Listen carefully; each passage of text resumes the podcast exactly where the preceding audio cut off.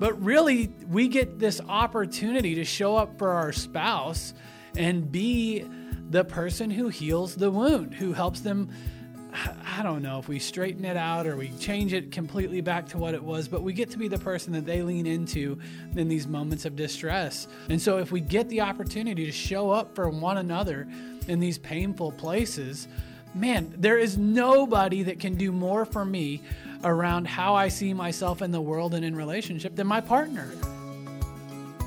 I'm Angela. And I'm Chad, and we discuss issues that couples face in everyday life. Then we set you up to have a conversation with your partner that's designed to bring you closer together. This is the Connecting Couples podcast with the real Emhoffs. Real conversations for a real connection. Here we are in episode two of what we're calling Healing from Past Wounds, where we're trying to bring forward the idea that sometimes you have a wound from your past that has not been resolved. You got some residue, and an interaction in your present relationship is triggering your body to remember that pain even the meaning that you've assigned to that pain and it activates a cycle or it activates your threat detection system and all of a sudden you're agitated or you're fired up and your partner doesn't even know what happened and you might not know what happened either. And we're trying to help you identify those. So in this episode we're going to talk about some specific examples in Chad and I's relationship and also try to help you identify how these could show up in your relationship. Yeah, and I want to I want to just say man, it's it's really normal for us to have these kind of reactions. This is really traditionally what I would think what a lot of psychotherapy kind of focuses on. And I'm not trying to say don't go to psychotherapy or don't go get a counselor to help with some of these things, especially if they're huge. Mm-hmm. Um, but a lot of times, what, what we're talking about is just the ways that we learn to do relationship. Yeah. It doesn't mean that I've been through a huge traumatic event. Uh, we're not necessarily talking about those bigger things that we call capital T traumas. Really, what we're talking about in this series is really probably more likely events that happened over and over and became part of just how you do life. You realized if I get this message, if I feel this pain, well, then I'm going to respond in this way.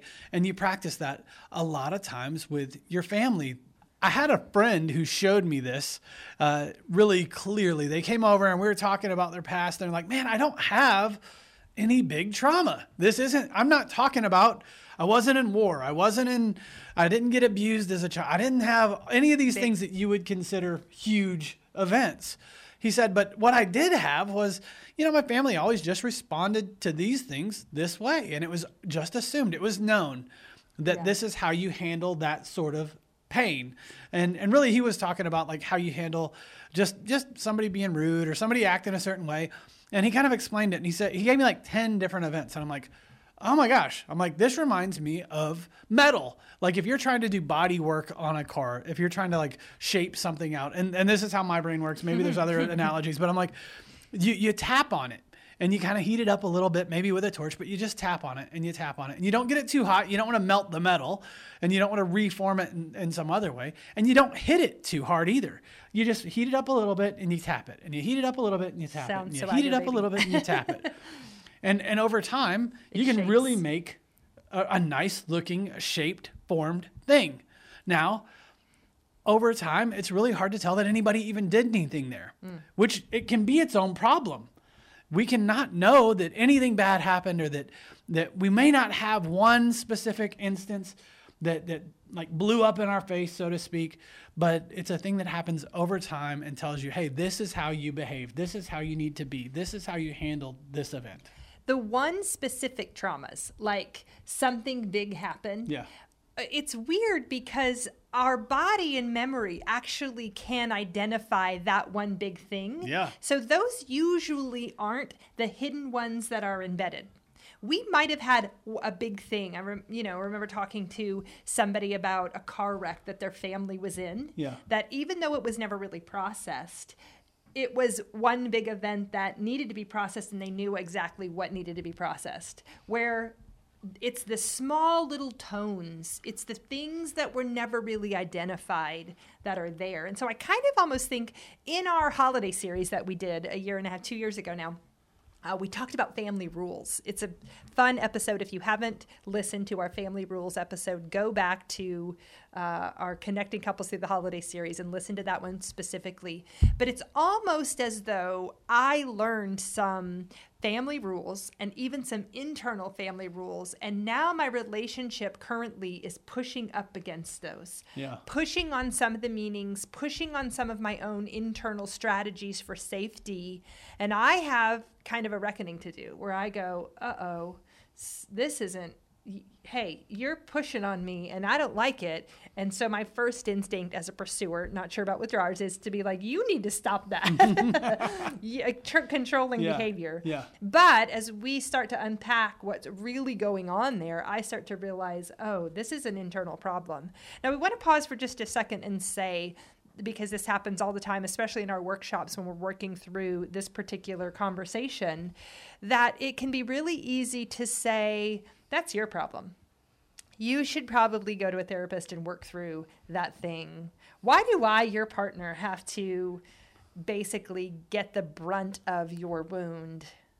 and it can feel unfair. And just for the record, maybe it is unfair. It's unfair that it happened. It's unfair that it's now showing up in your relationship. But I always love Chad when he explains that we have an opportunity here to show up and actually help our partner heal in some of these. And that's really what we want to present to you as a couple is that you can actually connect around this place of dis- previous distress uh, versus disconnecting. Yeah, I mean, I agree. I think it's really uh, kind of a, I don't know, it's a privilege, really. Like, we didn't create it, we didn't cause this pain, uh, and I didn't make you. I didn't. I wasn't the one swinging the hammer or applying the heat, or, or even if it was something bigger, I didn't. I didn't cause the injury, but really, we get this opportunity to show up for our spouse and be the person who heals the wound, who helps them I don't know if we straighten it out or we change it completely back to what it was, but we get to be the person that they lean into in these moments of distress. And and life isn't fair. We all know that. But I know that we can connect around pain. I had a client say that beautifully once. I, I may not understand you fully, but I can connect around your pain. And so if we get the opportunity to show up for one another in these painful places, man, there is nobody that can do more for me around how I see myself in the world and in relationship than my partner. Yeah. And so that's the person that I want to be there to help me kind of reorganize these disorganized hurt places. I love the way you word that. So, in the next few episodes, we're going to give you guys the solutions. We're going to tell you how to respond. We're going to give you ways to actually start to have healing. But first, before we can get to that, we have to help you understand how these raw spots get exposed, how they show up in your current relationship. We want to give you a couple examples. So let me just dive in. At our house, we have divided up roles. We kind of have these ways that we do things, like so many of you probably do as well. We kind of divide and conquer when it comes to chores.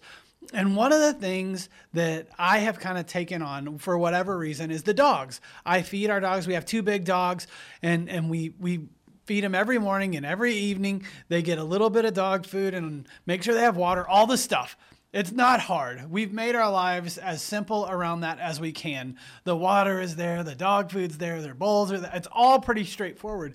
And so it's a it's a chore that like I don't mind doing that much. And you know what? Angela probably likes our dogs even more than I like our dogs. She's like True. she yes. loves these animals and and so she's somebody, she'll feed him sometimes, um, and sometimes I'll feed him. But most of the time, most of the time, probably probably ninety percent of the time, I feed the dogs. It's kind of what I do. It's kind of my chore. Every now and then, the bowls will be maybe not where they started, or the dogs will be agitated, and I'll have a question in my mind that goes like this: Hmm, I wonder if Chad fed the dogs or if they need to be fed, and I'm standing right here and I could do it, and so I just need to inquire. And so this has happened multiple times, but when this raw spot that we're about to talk about first showed up, it started like this. He wasn't near, so I had to raise my voice a little bit, which that's always fun being on the other side of me. I'm a pufferfish, and I would be like, hey, did you feed the dogs? Something like that.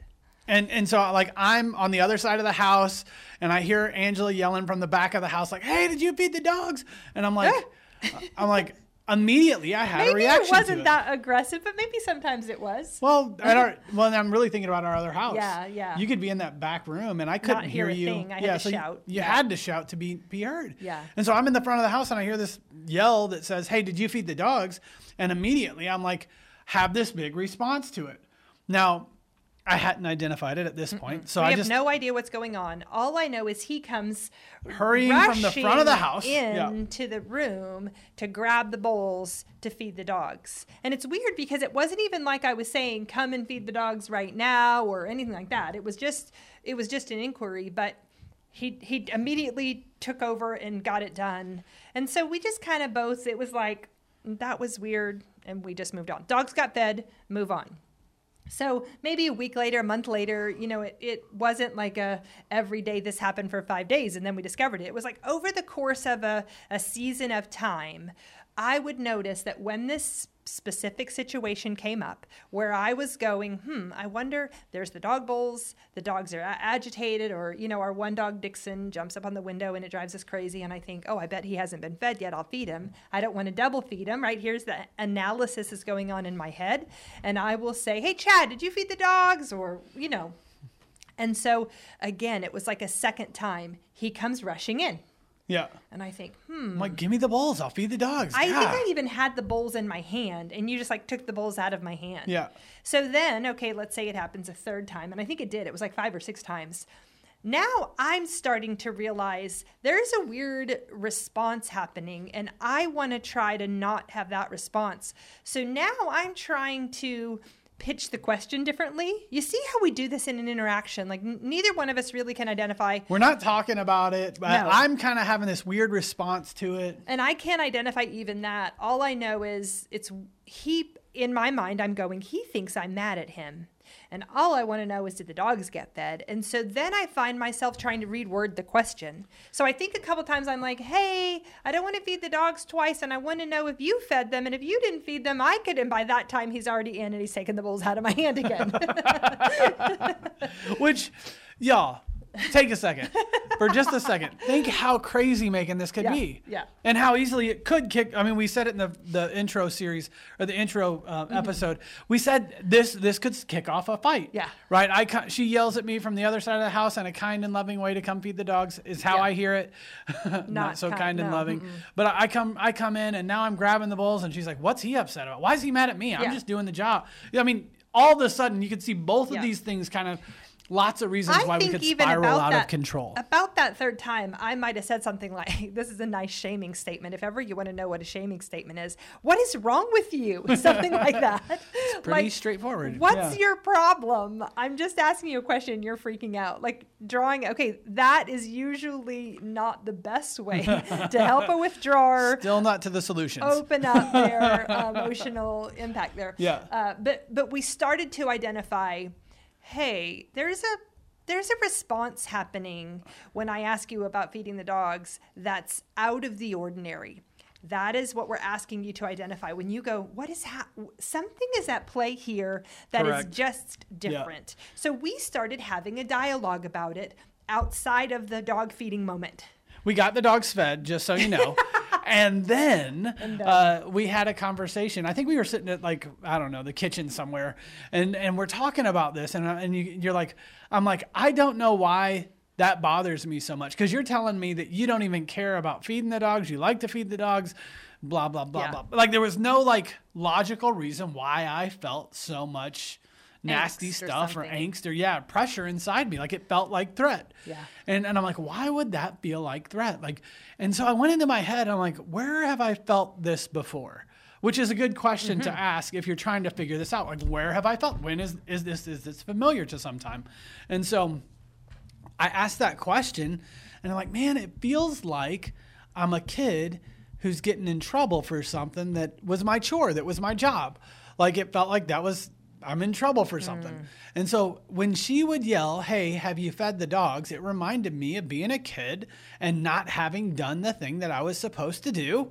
And in my family of origin, right or wrong, however you feel about this, I got spanked when I didn't do my chores. There was this saying that said, uh, delayed obedience is disobedience. And so if my chore wasn't done by the time somebody asked, I was in trouble. Mm. I was in trouble for whatever hadn't been done. And that that it reminds me of the hammer and a little bit of heat. It wasn't like I got spanked so hard that I had bruises or whatever, mm. but I, I got in trouble and there, there was, a, a physical consequence. consequence. that my body did not forget. Mm. And so it, it taught me to, hey, do the thing or else, do the thing or else. And so I, that, I got hit enough times with that. And I found that like my body got trained that if, if I had a job, I had to have it done on time or else there would be pain. I want to identify here that now you're at the place where we were when we had an opportunity to talk about it. We identified his response. And now it seems like if everything works out the way we would love for it to work out, the next time I ask him if he fed the dogs, he should not feel anything bad at all and everything was just fine. Yeah, because I know what's going on, so it's all better now. No, the reality is that just because we're aware of why his body is responding that way doesn't necessarily mean his body's automatically going to stop. So there was still then conversations with us about how I could ask the question. And now at this point, I care. He's been vulnerable. He shared this moment with me, and I go, okay, I definitely don't want to send you the message that you're in trouble. I'm only just trying to find out if the dogs have been fed. How can we now, together as partners, come up with a solution that helps maybe heal this wound or rewrite the meaning around you being asked a question around a chore?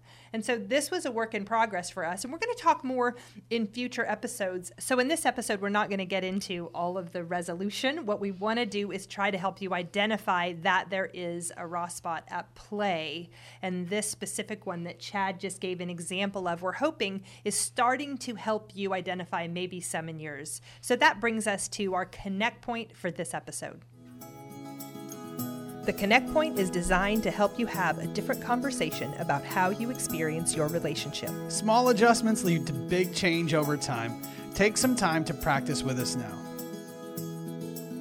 For this Connect Point, we want you to take some time and reflect on your family of origin. If you had not fed the dogs and that was your chore, that was your thing that you were supposed to be doing, how did your family respond? What was the move that they went to, and how did that feel as a kid? We would love for you to take the time to share that with your partner and then also just be curious. Are there times that that same response comes up now?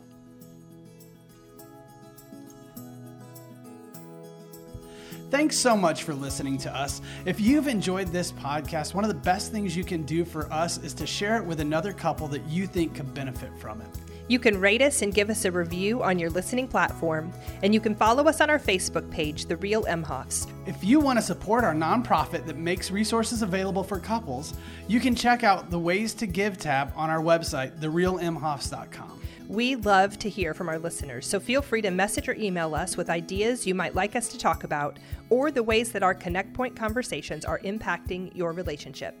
Thanks, Thanks again. again.